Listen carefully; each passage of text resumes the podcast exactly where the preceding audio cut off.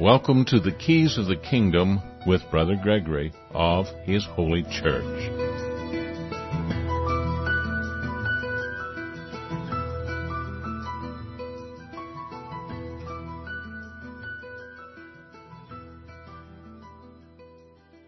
Well, welcome to Keys of the Kingdom. I'm Brother Gregory, and again, we're going to be talking about the Kingdom of God, and uh, we're going to talk about a lot of different things. We just finished our study on Corinthians, and we've gone through First Corinthians and Second Corinthians all the way to the end. We talked a lot about Corinthia and the Corinth and the people that were there, and what Paul was talking to them about what Paul calls Paul heavy and Paul light. And uh, evidently, we don't have all the uh, letters that he wrote to the Corinthians. There's most people surmise there was at least four. Uh, there were more than three visits. Well, there was at least three visits. And what was he doing? Why, why was he going there? What was one of the major jobs of Paul besides talking to you about things hard to understand? And that seemed to be to turn local congregations into the kingdom of God. Because with in a local congregation like a home church, you can all get together and and like each other and help each other and encourage one another.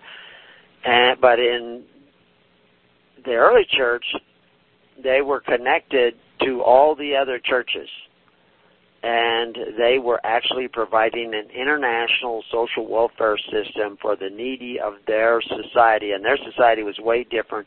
The Christian society, those people who said there is another king, one Jesus, were decidedly different than most of the other societies of the world. And at that time, that word world that I'm using there would be the world that means constitutional order or system of government. And that government would mostly be the government of Rome. Although the government of Rome was composed of lots of different governments. And I just realized that I have not turned on my recording. so uh, the the switchboard was being very sluggish, so uh, we I was having trouble getting it going, and uh, was not making it happen. So anyway, so now we got. Uh, so you'll if we I'll I'll snatch the recording off of the station, and then you'll see the difference between the recording that I make here in the studio and the recording that we make from the station itself, and that's the the one we make in the studio is the one we release to everybody else. I'll I'll probably try to enhance it to make it a little bit better uh, on the uh, first part of the show, but uh, I didn't have it going during the first part. But we were basically talking about our entire series on Corinth. Now we have a series on Romans and and other of the epistles that anybody can go to and download for free. You don't have to send away for a DVD or you don't have to send away for our books. They're all there so you can download them for free because we're doing the mission of Christ. But unfortunately for most people, when we tell you about the mission of Christ, it's not going to be what you hear, you know, from a lot of the ministers in the regular churches out there in the world today because somebody along the way has crept in and watered down the gospel so you don't actually hear the gospel in most churches. I'm sure there's a lot of great people in your church. I'm sure that some of your ministers are great. But the first century church was taking care of all the social welfare for a network of congregations, usually 10 families in a congregation, and those congregations were linked together in ranks of tens, fifties, hundreds, and thousands. And they were helping one another out as a sort of a faith emergency ministry auxiliary. And that's what you see Paul doing in Corinth. He's going out there and providing, and, and we see in Corinthians, 2 Corinthians uh, 10 and 11 and 12 that he is scolding the Corinthians because they give so little to the contributions that were going to go on to Jerusalem and then be redistributed. Now, eventually the church had several redistribution points, and the one that was in Jerusalem left Jerusalem, and Jerusalem was destroyed. But because it's a network, every other place, every other active church could become a central hub for redistribution. And this could change overnight. And of course it did because that network of charity that they were creating helped Christians survive so they became the dominant culture in all the area of Europe where the Christianity had been preached. A lot of other countries, a lot of other religions were being preached, but they all collapsed because most of them were public religion. What's public religion? Instead of the church taking care of the widows and orphans and needy of your society, the governments of the world take care of the needy of your society. And the difference between the two is that the church operates by faith, hope, and charity, and the world operates by force, fear, and violence. They do this lawfully because you sign up, you make an agreement, giving them the power to take from your neighbor to provide you with what the Bible calls the wages of unrighteousness.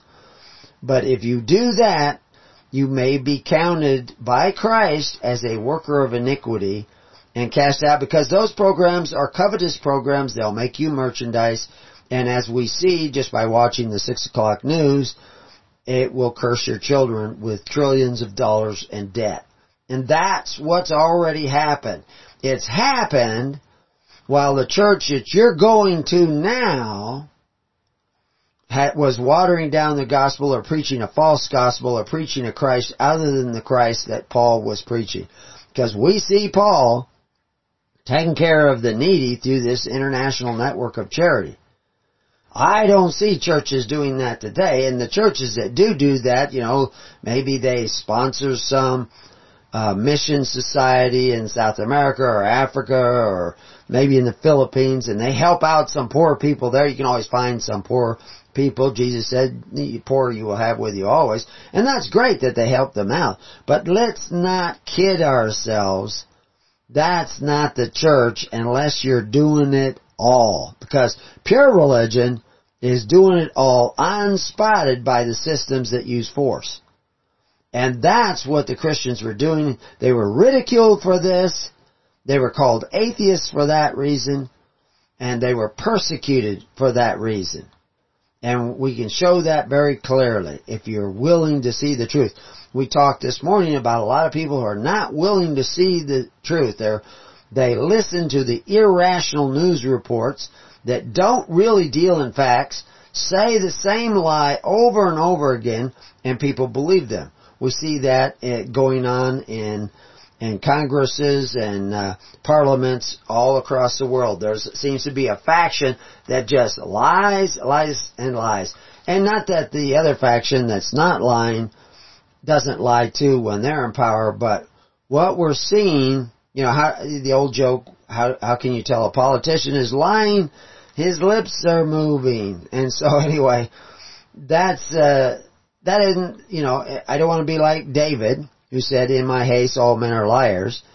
But we're we do lie to ourselves. We do lie to others. We do we are self-deceived. We have allowed a false gospel to creep in unawares and lead people away with a false Christianity. So what we've done, and, and we've done a number of things. Uh, uh, let's see if I, uh, I was going, I took some notes listening to the news and I send them on to myself so that I can check because I'm I'm out moving about and I I see an interesting article and I uh, you know I copy it over to an email and I send it to myself so that I can have some notes. And I was talking about whistleblowers this morning, and the it uh, just was like fingernails on a chalkboard every time somebody was calling this guy a whistleblower who was supposedly saying that Trump did some terrible thing, you know, quid pro quo kind of thing, which of course anybody who read the transcript of the call, that's not the case. And they know it's not the case. That's why they don't want the guy cross-examined because he had no first-hand knowledge. They just invented this to create this drama in the press and the press goes along with it. It's just unbelievable. But what this guy was is not a whistleblower, but a sycophant. I was trying to think of what word would you call this guy. He's a false accuser because it was it. We have treaties with Ukraine to help each other in dealing with corruption. We know the Ukraine is full of corruption. We know the United States is full of corruption. That's why the Pentagon doesn't pass their audit. That also happened this week. That's why we have uh, congressmen and senators on fairly small salaries becoming million, multi, multi millionaires in, in just a term or two as a senator or congressman. How are they doing this? They're making deals. And as we can show with Article 2, Section 22 in Oregon, that they're taking millions upon millions of dollars from people outside of Oregon that want to see them get elected because they want favors. Why? Because they run budgets that are billions of dollars and they will give contracts to these people outside of Oregon. They will give favors to these people outside of Oregon because they gave them, you know, millions of dollars for their campaigns. And, and you can, if you had real investigative reporters, they could see that this is a matter of record. You could look it up on the internet and find it in their records. I'm not talking about some guy in Montana. I'm talking about in their own records by law that they publish. You see millions and millions of dollars worth of bribes going into the hands of congressmen, governors, senators, and I can show it to you. I mean, go read our article, our article 20, uh, article 2, section 22 at preparingyou.com. And we'd like to see Oregonian citizens, American citizens, Australia citizens standing up against this kind of dishonesty, this bearing a false witness, these people who swear to take an oath to uphold the rules of their office and then they just totally disregard them. 80 to 90% of the people holding public office in Oregon are felons because they're, that's what it says. If you violate those rules, you're a felon and they are felons. And they don't call out their fellow felons because they're felons. And they, you know, if they call out, even if they don't violate the rule, there was a guy that was just visiting in the valley north of us, and I heard from somebody in the know. We have lots of connections all over the country that uh, he's one of the only senators in the state of Oregon who has not violated the Oregon Constitution and is lawfully entitled to his office, but he doesn't say anything because it would clean out, you want to drain the swamp, pull the plug. And the people that are going to go after them for this, they're not actually going to go after them, they're going to try to enforce it. Uh, I encourage them to go after them. Hold people accountable for the dishonesty that they're doing. You have to hold them accountable. That's one of the reasons why in Congress and Senate today in the United States, they're getting away with murder. They're they're breaking laws left and right. They're calling on sycophant people and calling them whistleblowers, and defaming characters, ruining people's lives, and uh, falsifying data and information. I, I mean, I don't care whether you have Trump for your president or anything. I'm not interested in that. I'm interested in people falling in love with the truth and telling the truth. The same when they read the Bible. You're not to be like the governments of the Gentiles who exercise authority one over the other, but call themselves benefactors. In other words, take from their neighbor in order to provide one another with benefits. You're not to be that way. They are that way, yet they say they're still Christians, yet Christ said don't do that. So, I mean, it just doesn't fit. It's, they're not being honest. And we read this morning in Corinthians how Paul was saying to examine your faith, your, your actions, and what you're doing. James said the same thing, that if, if you're violating the Ten Commandments, if, if your works are not those of the early church, your faith is dead. It's not real faith. It's dead faith. Dead, dead faith is like fake news. And that's where people are at. And they shouldn't be that way, but there they are that's the way they are. and so I'd like to change them. You know, we had this uh, Democratic uh, Congressman uh, McDonald uh, commented about using the National Guard to enforce Governor Ralph Northam's proposed gun control laws in Virginia, which are clearly a violation of the Second Amendment. You're not to infringe upon the right of people to keep and bear arms. It's not keep and bear hunting guns. You keep and bear shotguns. It's keep and bear arms. Yeah, military grade weapons. The people in America are supposed to have the access to military grade weapons and the governments, including the state governments, don't have a right to keep them from it according to the rules of the Constitution. Now there is a way around that, but I'm not going to tell you that. I've written a four part series on that. Does a Christian have a right to self-defense? And a Christian does have a right to self-defense, but he approaches it much different than a lot of other people. But the problem is, you guys aren't being Christians out there. Cause you can't be a Christian and disregard the commands of Christ and do the opposite of what Christ said and make the Word of God to none effect by what you're doing. Paul said that. Jesus said that. John the Baptist said that. James said it. Peter said it. That you'll end up, you can claim that you're a Christian, you claim that you're following Christ, but you're actually a worker of iniquity because you're cursing your children and you're cursing your neighbor's children with death. And he said, well, how do we change this? Well, repent. Think differently. But anyway, he says he was going to call on the National Guard to enforce these new draconian rules that are coming out of this Democratic uh, Senate in Virginia. Well, I thought it was interesting. I glanced at the article. It only took me a minute or two to get get, get over it and everything, and I copied some of the paragraphs and sent it on to myself uh, so that I can talk to you about it because I think it's important to tell you what's really going on in the news. I thought it was almost almost prophetic that the first TV station to report this, uh, what I'm going to share with you now, was WSLS TV in Roanoke. Roanoke, uh, that that's a place of destruction. that's a place where everybody dies.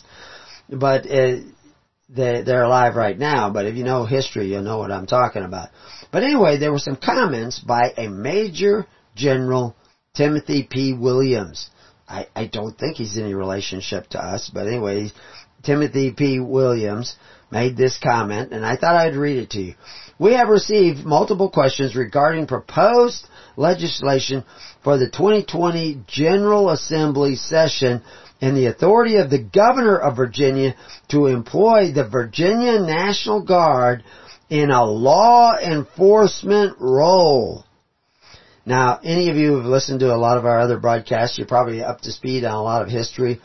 What what was Caesar's big mistake? He crossed the Rubicon. What what does that mean? He was crossing the Rubicon with troops that were supposed to be national defense. And it was, which is what a National Guard is. It's supposed to be national defense. Now they've called out National Guard when there's floods and everything, but now they just want them to do like a policeman on the roads. And that's why Caesar was bringing his troops home is to use them as a police force and also guarantee his power. But anyway, so the National Guard using him as law enforcement, he says, please make sure you share this message with all your personnel. We understand and respect the passion people feel for the U.S. Constitution and the Second Amendment rights. We will not speculate about the possible use of Virginia National Guards. I encourage everyone to be patient while we allow our elected officials to work through the legislative process. Now, what does that process include? Well, it should include the Supreme Court, which would overrule these rules as an infringement upon the rights of Virginians to keep and bear arms. What's happening is the counties are declaring themselves sanctuary counties and saying you can't enforce those state rules, the, those state statutes in our county. And we, because we're going to stand by the Second Amendment, which is a part of the Constitution, which is also law. And these two laws seem to be coming into conflict, and there's a whole, you could spend two years in college studying conflict of law. But it's very clear the supreme law for all these statute makers, all these lawmakers in the state, is the Constitution. We have not received any requests from the governor or anyone on his staff about serving in a law enforcement role related to any proposed legislation. I expected our soldiers, airmen, and members of the Virginia Defense Force to be professional and respectful in their discussion about this subject. As a private citizen, our personnel are free to express their opinions to their elected officials, but they should not engage in any political activity while in a uniform status. Because it's National Guard. They're on for a while, they're off for a while. And they're, but they're, they can be called up in a second because they've already taken the oath and they're bound in that. Another whole story. But, and when they're in uniform, they can't have a political opinion. They want everybody to figure out this, this conflict. Because what you see here is groups within the state legislature trying to line up the military against the population of Virginia so that they will be in a literal civil war with each other. Now, it probably won't get that way under this particular events, but there, the idea that this, this idea is entertained in the minds of some of your legislature is frightening concept. The Civil War, we lost more people in Civil War than all the other wars combined. Civil War in America is disastrous the, it is the beast turning on the beast. It is a bad thing, and it should be avoided at almost all costs, but not the cost of righteousness. But what the problem is, is people don't know what's going on, and we're going to get into that in this show before we're done. We will provide regular updates when appropriate during the General Assembly session. Please utilize your chain of command to direct any questions or concerns to my office and we will do our best to address them. So anyway, that was his comments and he was making those comments uh, because of the fact that you had these ridiculous statements coming out of legislature's mouth. The law is the law. They have to obey the statute. We pass these laws. They must obey. If they don't obey it, they should resign their office. No.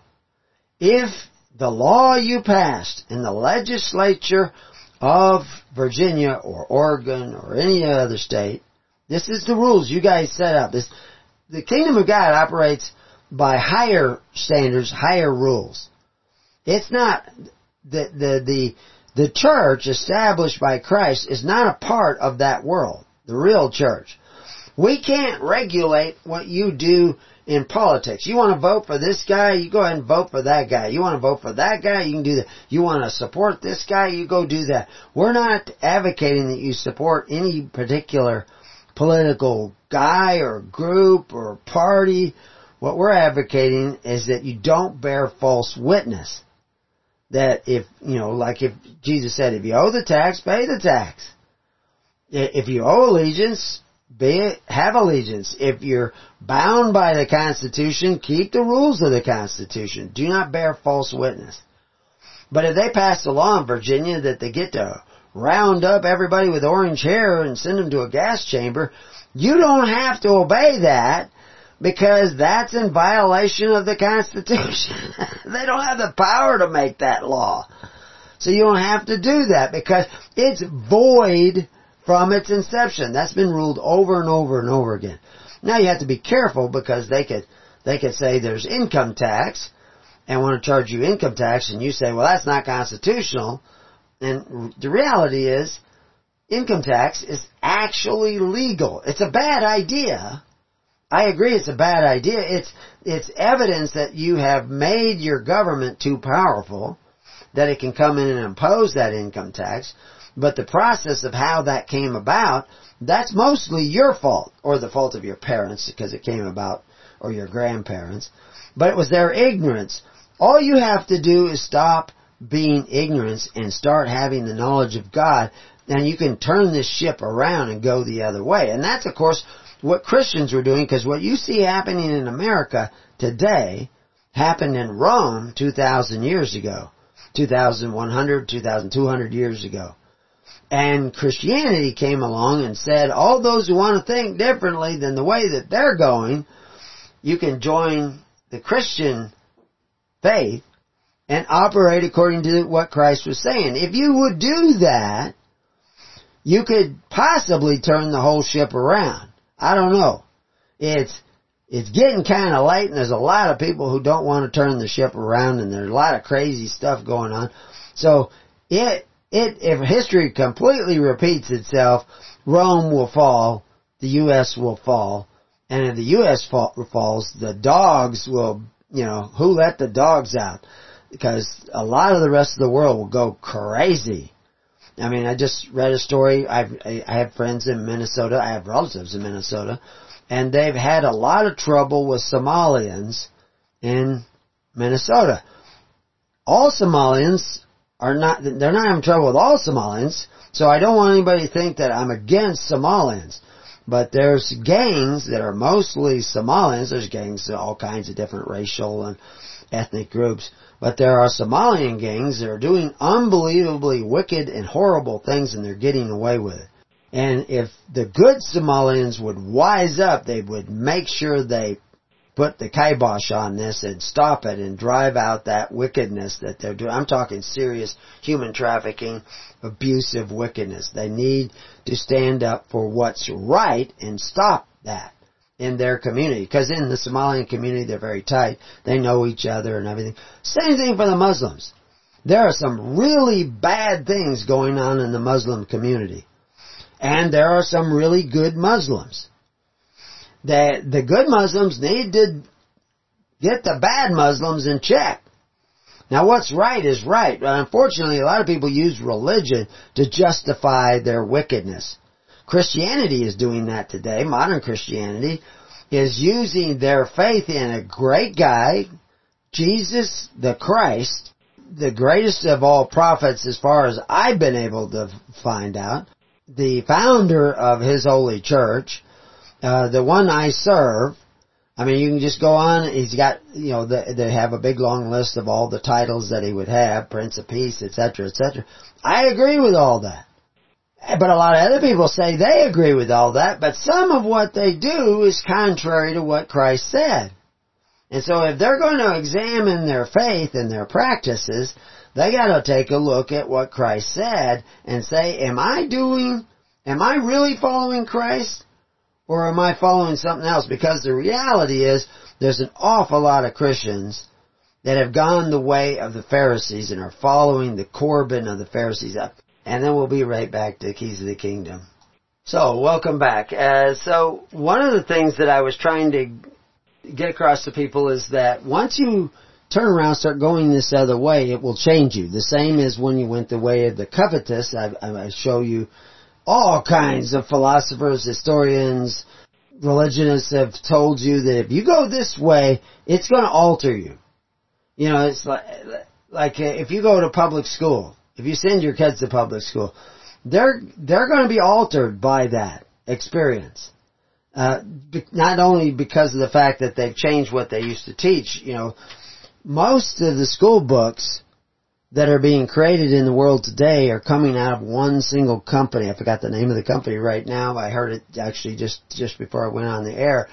But it owns all the subsidiary publishing companies all the way down. I mean, it's, there's been this massive consolidation. I've seen the same thing in the wheat markets, in the cattle markets, in the chicken markets, that you have, everything gets massive. Somebody becomes very successful, and they buy up all the competition and next thing you know they're controlling everything. There used to be hundreds of grain buyers along the Columbia River. Now there's like two. I don't even know there's two. And because they've cornered the market, they just squeezed everybody else outside of the market. And so in the case of school books, they can have a tremendous influence. If you got your people in that company, they can have a tremendous influence over what your children are learning in school, to say nothing of the fact that, you know, all your colleges are extremely liberal colleges, so all your teachers are coming out of those colleges. They are affected by that. Your children are affected. It's going to be hard to drag people back, and I think the only way to do it is through hard times. And fortunately, the way God sets up the universe, that's what we seem to be headed for. So somebody sent me a, a message and they've been asking about sacrifice, and I didn't get back to them. They were asking about some of these quotes that you see, like Matthew 5:13. Ye are the salt of the earth, But if the salt have lost his flavor, wherewith shall it be salted? Where will it get its flavor? It is thenceforth good or nothing, good for nothing, but to be cast out and to be trodden under your foot of man. Now I, I went back in the Old Testament to see if they use salt in the same way. He, he talks about unsavory being eaten without salt. And he's using a particular Hebrew word there that does mean salt, but again, those of you who have listened to our studies on Hebrew, almost every single word in the Hebrew language that has to do with a particular object, something obvious like salt, or a liver, or heart, or, you know, something that you actually say, well, that's a liver. And it also has a double meaning. It has another more abstract meaning. Because the same word they use to say, honor thy father and thy mother would, could also be translated liver. Now, of course, they add all kinds of nuances to the way they use these words because they add letters, they ju- juggle them around a little bit, put them in a little bit different positions in order to create nuances of meaning with that. You could go and study all that I have studied all that. I've looked at that. I go look at the Hebrew and I read things in the Hebrew all the time and I get hints that way. But ultimately, if you were to be salted with the Holy Spirit, you would know something's wrong with my interpretation of that or the interpretation I am given, the private interpretation I'm given by some minister. And the, we know the Bible's not given to private interpretation because it says that, and it's a pretty clear translation. And every minister who translates the Bible and tells you what it means, that's a private interpretation. Everyone, including me, that's a private interpretation. Now, some of us that do that on a regular basis might be inspired by God. I might be inspired by God. I could tell you I was, but then I'd be boasting, and that would make me a fool. And we just talked about Paul saying, I am boasting to you, which is, makes me a fool, but you like listening to fools, which is Paul's sarcasm. but he was trying to make a point about the fact that they, the Corinthians had the least amount of donations to help out the rest of the network of churches. And there was some serious needs going on then. And, and we could be doing all kinds more things, but we don't have that serious blood flow. We're still trying to get the bones, the dry bones to come together. Once you sit down in the tens, fifties, hundreds, and thousands, then the flow will start. So we're not worried about it. We don't, we're not a burden to the people that support this ministry. Because you know, what, what we, we don't survive on what you give us. You know, I, I don't live in a million dollar mansion. I don't drive around fancy cars. The stuff that you guys give, we turn into service. We depend upon our own labor to support us. We have no salaries of any of our ministers. No salaries whatsoever. And that's the way it should be. Now, if we started getting to do really what the first century church was doing, which will depend upon you and whether or not you come together in that valley of dry bones and then the flesh comes on you and then because God breathes into you and then then with that flesh and sinew and blood we can go out and do more things. But until you are willing to sit down in the tens, fifties, hundreds, and thousands like Christ commanded, we don't expect much from you. Fortunately, God is blessing us. But uh, you need to give because if you aren't giving, you're the salt that lost its flavor. You, you've lost your flavor. and you're good for nothing because you're not taking care of the needy of your society through faith, hope, and charity. If you're a minister of His church and you have a congregation that is looking to you and you're not contributing to the rest of the congregations, you have no flavor. Yeah, you are, you're, you're not the salt of God's earth. You're the salt of the world. And you've lost your flavor. And that's what he's talking about here in Matthew 5:13. He goes on in uh, like Mark 9:49, for everyone shall be salted with fire, and every sacrifice shall be salted with salt. Now, again, flavored with salt. Is that what he's talking about? Uh, the, the reality is most of the sacrifices that were sacrificed on altars back in those days was actually turned into a meal. People ate it. Passover, that they were fixing a meal. They probably salted the meat with real salt. But that's a metaphor being used here. He goes in uh, the very next verse, salt is good, but if the salt lost his saltness, wherewith will he season it? Have salt in yourself and have peace one with another. So he's talking about gathering together when he's talking about this. Salt one with another. Peace one with another. Salt yourselves. You know, and, and we see again in Luke, he says salt is good and the salt has lost its savor, its flavor, wherewith shall it be seasoned. Well, that's what's happened to the Pharisees. They lost their flavor. They didn't care about one another as much as they cared about their religion, their robes, their prestige.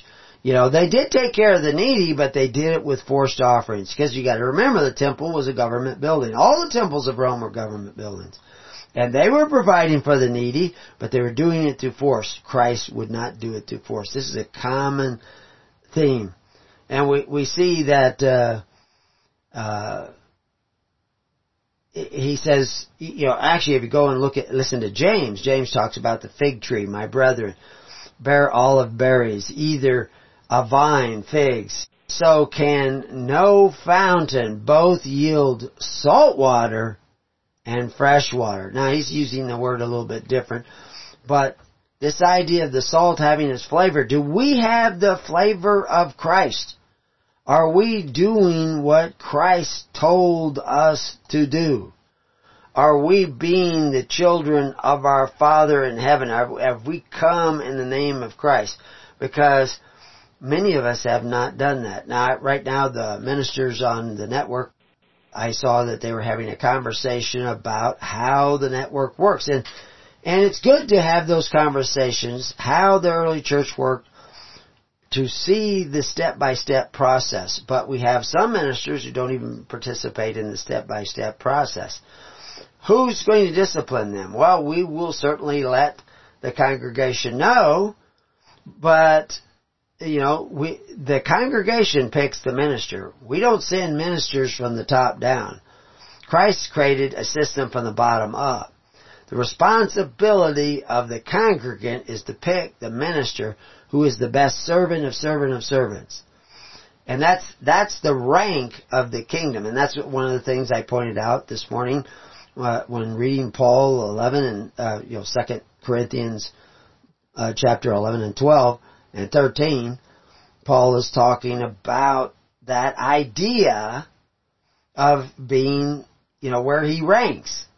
He's the chiefest amongst them because he takes the lowest position of serving all of them. And that's, it's just the reverse of the rest of the world. It's the opposite mirror image of the governments of the world. You get elected and you get got rule over this guy and rule over that guy and rule. Now they tried to break it up a little bit with the uh, in the United States with the separation of powers, but uh, it's really getting out of hand. Why? Because you've lost your flavor. You've lost the salt, the flavor of Christ in you. Now all you have to do is start gathering and Christ will bring, through the Holy Spirit, will bring that flavor back and start showing you. You have to start gathering. You have to start, for, eh, you won't be able to gather unless you're full of forgiveness. Uh, you, you won't continue to gather unless you're full of charity, giving. So that this is why Christ emphasized those things because that's the only way for love to exist. Because what, what is love? Love persevereth. It's long suffering. Uh, if you come in a congregation, you're there for six months and then you disappear, now we'll welcome you back when you come back. It's just a free assembly. but you don't want to go away. You know, I remember I'm flashing on this image of in the movie The Band of Brothers. I, it's a very exceptional movie. It was mostly directed by that just his name just dropped right out of my head. Tom Hanks. Uh, okay, mostly directed, but there's one one episode that was not directed by Tom Hanks because he was off making uh, another movie during that particular. I think he didn't want to direct that one because of what they had written into it. But anyway, it's a pretty good because it's real life true story about real soldiers during World War II and it's called the Band of Brothers. But there was one guy who fought alongside everybody. He got wounded and injured, went to the hospital. They went to rehab, and then he finally got outfitted again, and he went back to his company. Now he had fought with the guys, but when he came back, he was had to start all over again. They didn't trust him. Another guy that was in the company, he fought with them, got wounded, escaped from the hospital and limped his way back to the front lines to be with the band of brothers. And he didn't have to start over again. Uh, the other guy was just following orders, but that meant that his loyalty to the officers was greater than his loyalty to the, and these men were putting their lives on the line for each other. There's a great scene there when, uh, the officer's Winters is going to run out ahead to check and see if this is an ambush. And uh, he, he puts out a smoke grenade and he says, you know, when that goes off, you guys all start going and coming up behind me. And then if it's an ambush, they will know to turn around and run back and they'll get back to cover quick and they're likely to get ambushed won't be. So he's he's putting his life on the line, something he wasn't supposed to do. He was an officer. He was supposed to have somebody else do it, but that wasn't the kind of guy he was. So he goes running out there, and the smoke grenade didn't go off. And all the guys know. But the guy he left in charge is saying, no, we have to wait for the smoke grenade to go off. and they're looking at Winters running out ahead of everybody, getting closer and closer to the enemy, and they want to get there. They're, they'll be going running towards danger, but they want to get there to back him up before he gets over that hill because there could be all kinds of Germans over that hill and he'll be all on his own. And sure enough, there were all kinds of Germans and they finally got there, but they were dashing across. But there was a lot of people going on in there. Mean, war is a hellish thing, but that loyalty that they had, they were willing to lay down their life for their for Winters because they knew Winters would lay down his life for them. You need to cultivate that salty flavor in your congregations and you cannot do that if all you're going to do is tickle each other's ears and tell them that they're saved and that they're wonderful. Paul says we are supposed to be perfect in Christ. You're not perfect in Christ unless you're doing what Christ said. Christ said that. And Paul pe- preached Christ first. We need to preach Christ also. So I was actually looking for another email that I got from somebody. I thought I probably have it on a phone. I don't know what I did with the phone. Okay, I put it over here. But anyway, I, I probably won't get to it. I won't have the time to look it up. I'll let be creating all kinds of dead air time by going and looking for. So I'll just try to do it from memory.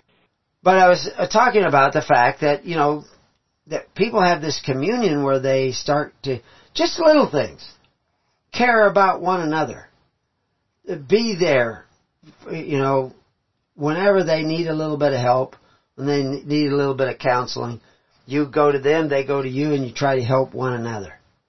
You maybe you come over, you know, maybe there's a big store, maybe there's a famine, maybe, those are big things.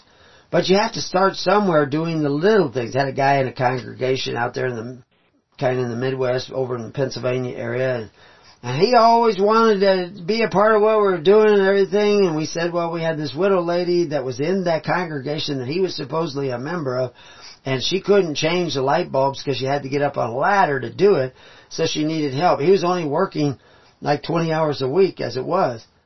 He could not find the time to go and help her. Later on, he got himself into all kinds of, you know, financial trouble and wanted us to help him out. Well, we didn't. We didn't help him out.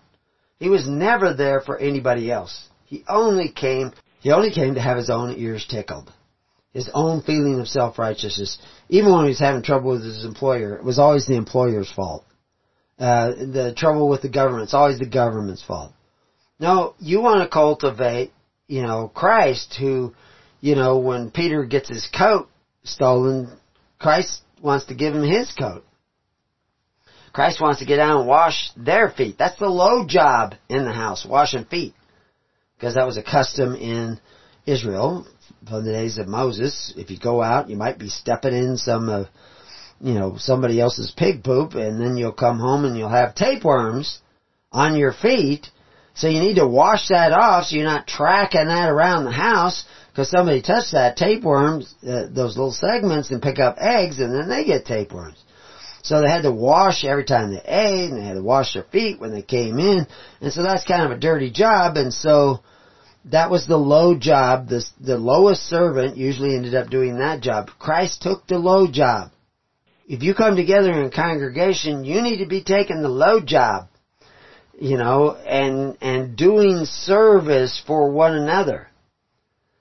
Actually, here's, here's something that I also got. It said a study participants were given an option in this study, participants were given this option of having the earth flooded by massive tidal waves or listening to virtue signaling, what do they call them, smarmy lecturers by environmentalists for the next decade. and over 87% of the respondents selected bring on the tidal wave. so they, they didn't want to hear any more of that. Now, for all you people who think that global warming is a problem, we talked a little bit about that this morning, pointing out the fact that there are new storms showing up, huge hurricane storms that are coming up that could just be absolutely devastating to the world's population. The problem is, or maybe the good news is, they're on Jupiter. They're not on Earth. They're on Jupiter. Jupiter's having these tremendous storms. And, you know, they, they see it actually being created. What's creating it? Is that greenhouse gases that are creating these storms? No, there's something else going on in the universe that is going to create all kinds of havoc. But what I'm concerned with is the havoc that's going on in men's souls that is going on in the hearts and minds of the people. That they are willing to believe lies. Lots and lots of lies have been going on in the news media. You know, you can watch CNN and, and NBC and ABC and they just lie. They've been caught, you know, killing stories and hiding information and, you know, open mics have shown this, but of course they don't show it. You have to be watching another news station to find out about it. Because they're not going to confess stuff. But that's important. That people start realizing what they're not seeing. What they don't understand. What they, they are not comprehending or, or being, how they're being misled. Well, I do that all the time. That, that, that's mother's milk to me. But you know, I'm a meat eater, so I'm going to be sharing these meaty diets with you. I, I can also be a vegetarian, you know, we want to speak specifically. But we should be willing to see the whole truth no matter what that truth is or how that truth is presented uh, or how that comes into conflict with what we thought was true before we need to be willing to see that truth and face that truth and accept that truth. And unfortunately, a lot of people, when you start telling them these things and showing them that that's just not Christianity, they don't want to hear it. And of course, Christ had the same problem. He said they don't want to hear it. They, they don't want to be a part of what, what Christ was saying. I mean, He's raising the dead. I don't have that advantage. I'm not usually raising the dead. No, we have had healings and some miraculous things happen, but it's not public. And so you don't have to believe it. And, you know, when Christ first did his first miracles, he actually concealed it. He told not that, you know, go tell the high priest, but don't tell anybody else. Keep it a secret. Well, how's that? How's that work? Why is he doing that? Because he doesn't want you to believe by signs and wonders. He wants you to change in your heart. You don't know how to change yourself in your heart. Only God can change you the way you need to be changed. He sends you all kinds of messengers to help you change. Sometimes they're in the form of your children. Maybe they're in the form of your wife or your husband. That they create stress on your ego and you need to do something about it. Well, first thing you do is you forgive your spouse. And because you've swore to God that you're going to stay with this woman or this man until death do you part. So you need to do that. And honor that agreement. It's for your good. Now, unfortunately, they don't all both agree. Somebody might continue to want that, and today, if you're married legally, they can force you to have a divorce, even when you don't want to have it. And that's, but I tell you, if you put on the full armor of God, but you have to know what that is.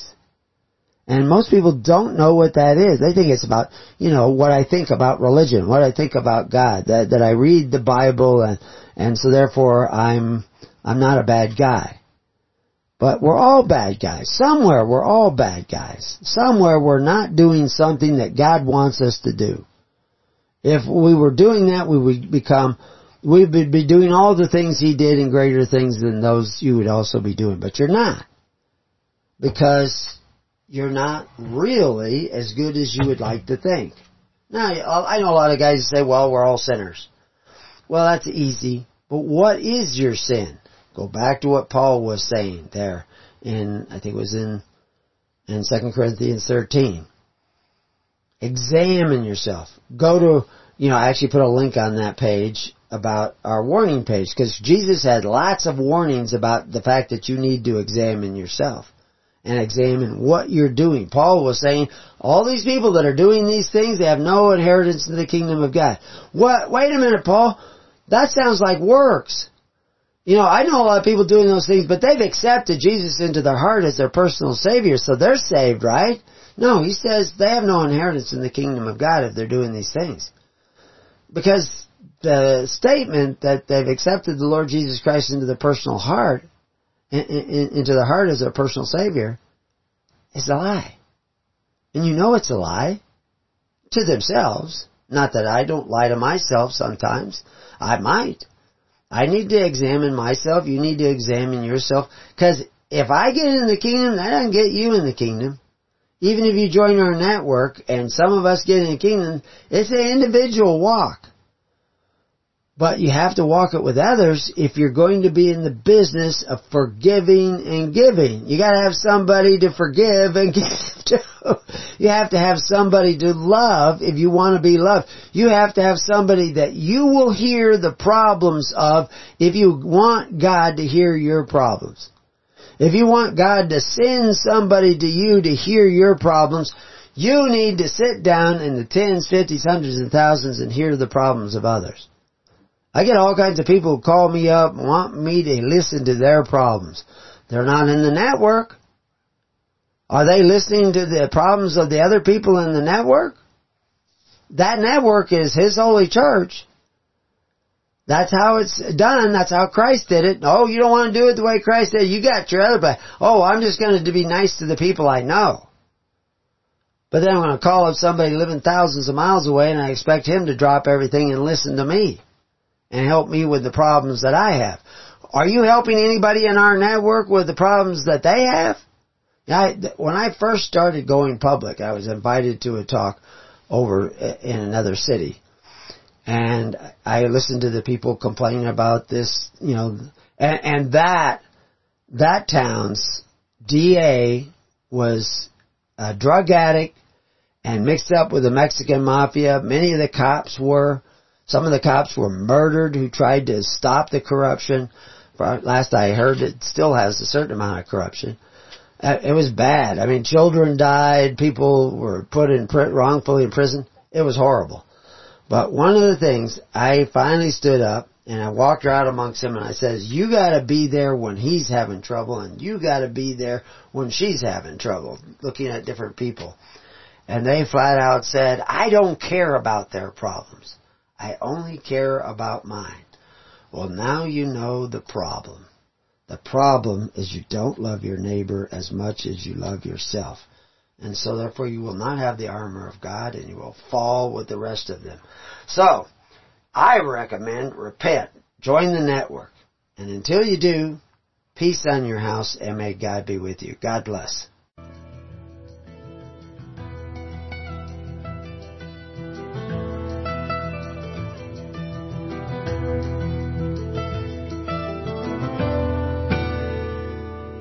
You have been listening to The Keys of the Kingdom with Brother Gregory of His Holy Church. For more information on the educational ministry provided by His Holy Church and Brother Gregory, including services, counseling, lectures, books, and other audio materials, please write to His Church at Summer Lake, Box 10, Summer Lake, Oregon 97640. You can also find us on the web at www.hisholychurch.net.